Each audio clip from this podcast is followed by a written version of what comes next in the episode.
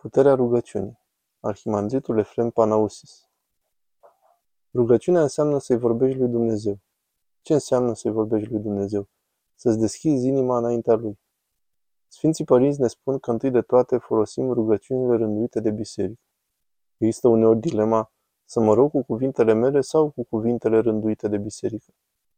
Ne rugăm și cu cuvintele acestea din urmă, deoarece conțin plinătatea rugăciunilor de cerere. Când mă rog, mă rog pentru cele de care nu pricep că am nevoie.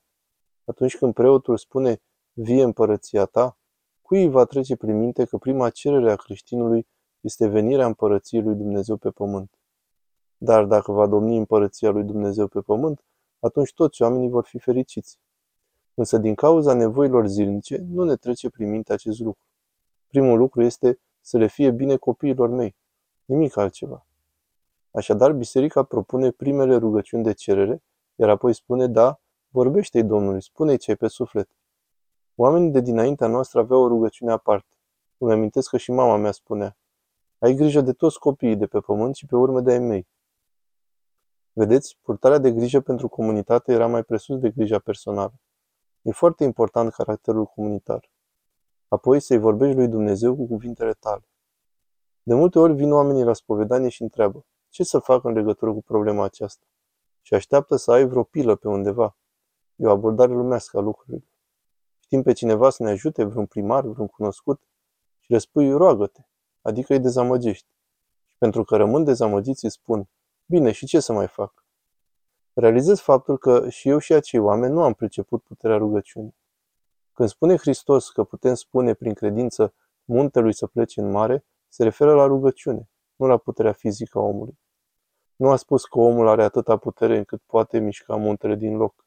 Prin rugăciune o va face. Nu am priceput că rugăciunea tot puternică.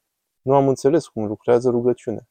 Eu vă voi spune, nu neapărat din experiența mea sau pentru că știu asta, ci pentru că cunosc aceasta de la oameni care au trăit-o. E ca și cum ai lua o mașinărie nouă și te întreba dacă funcționează. Vă voi spune cu mâna pe inimă că funcționează. Dacă ridici receptorul și îi spui Domnului, nu mă simt bine, nu mă simt bine, nu știu ce vei face, însă nu mă simt bine. Vă informez că funcționează. Nu știu cum, nu știu de ce, însă Dumnezeu nu are nevoie să audă acest lucru. Noi avem nevoie. Noi să pricepem cât suntem delimitați. Știți, în vremea noastră se idolatrizează puterile oamenilor. Sprijină-te pe tine însuți, stai pe picioarele tale. Însă tot ce pățim e din această pricină. Ne-am încrezut prea mult în noi.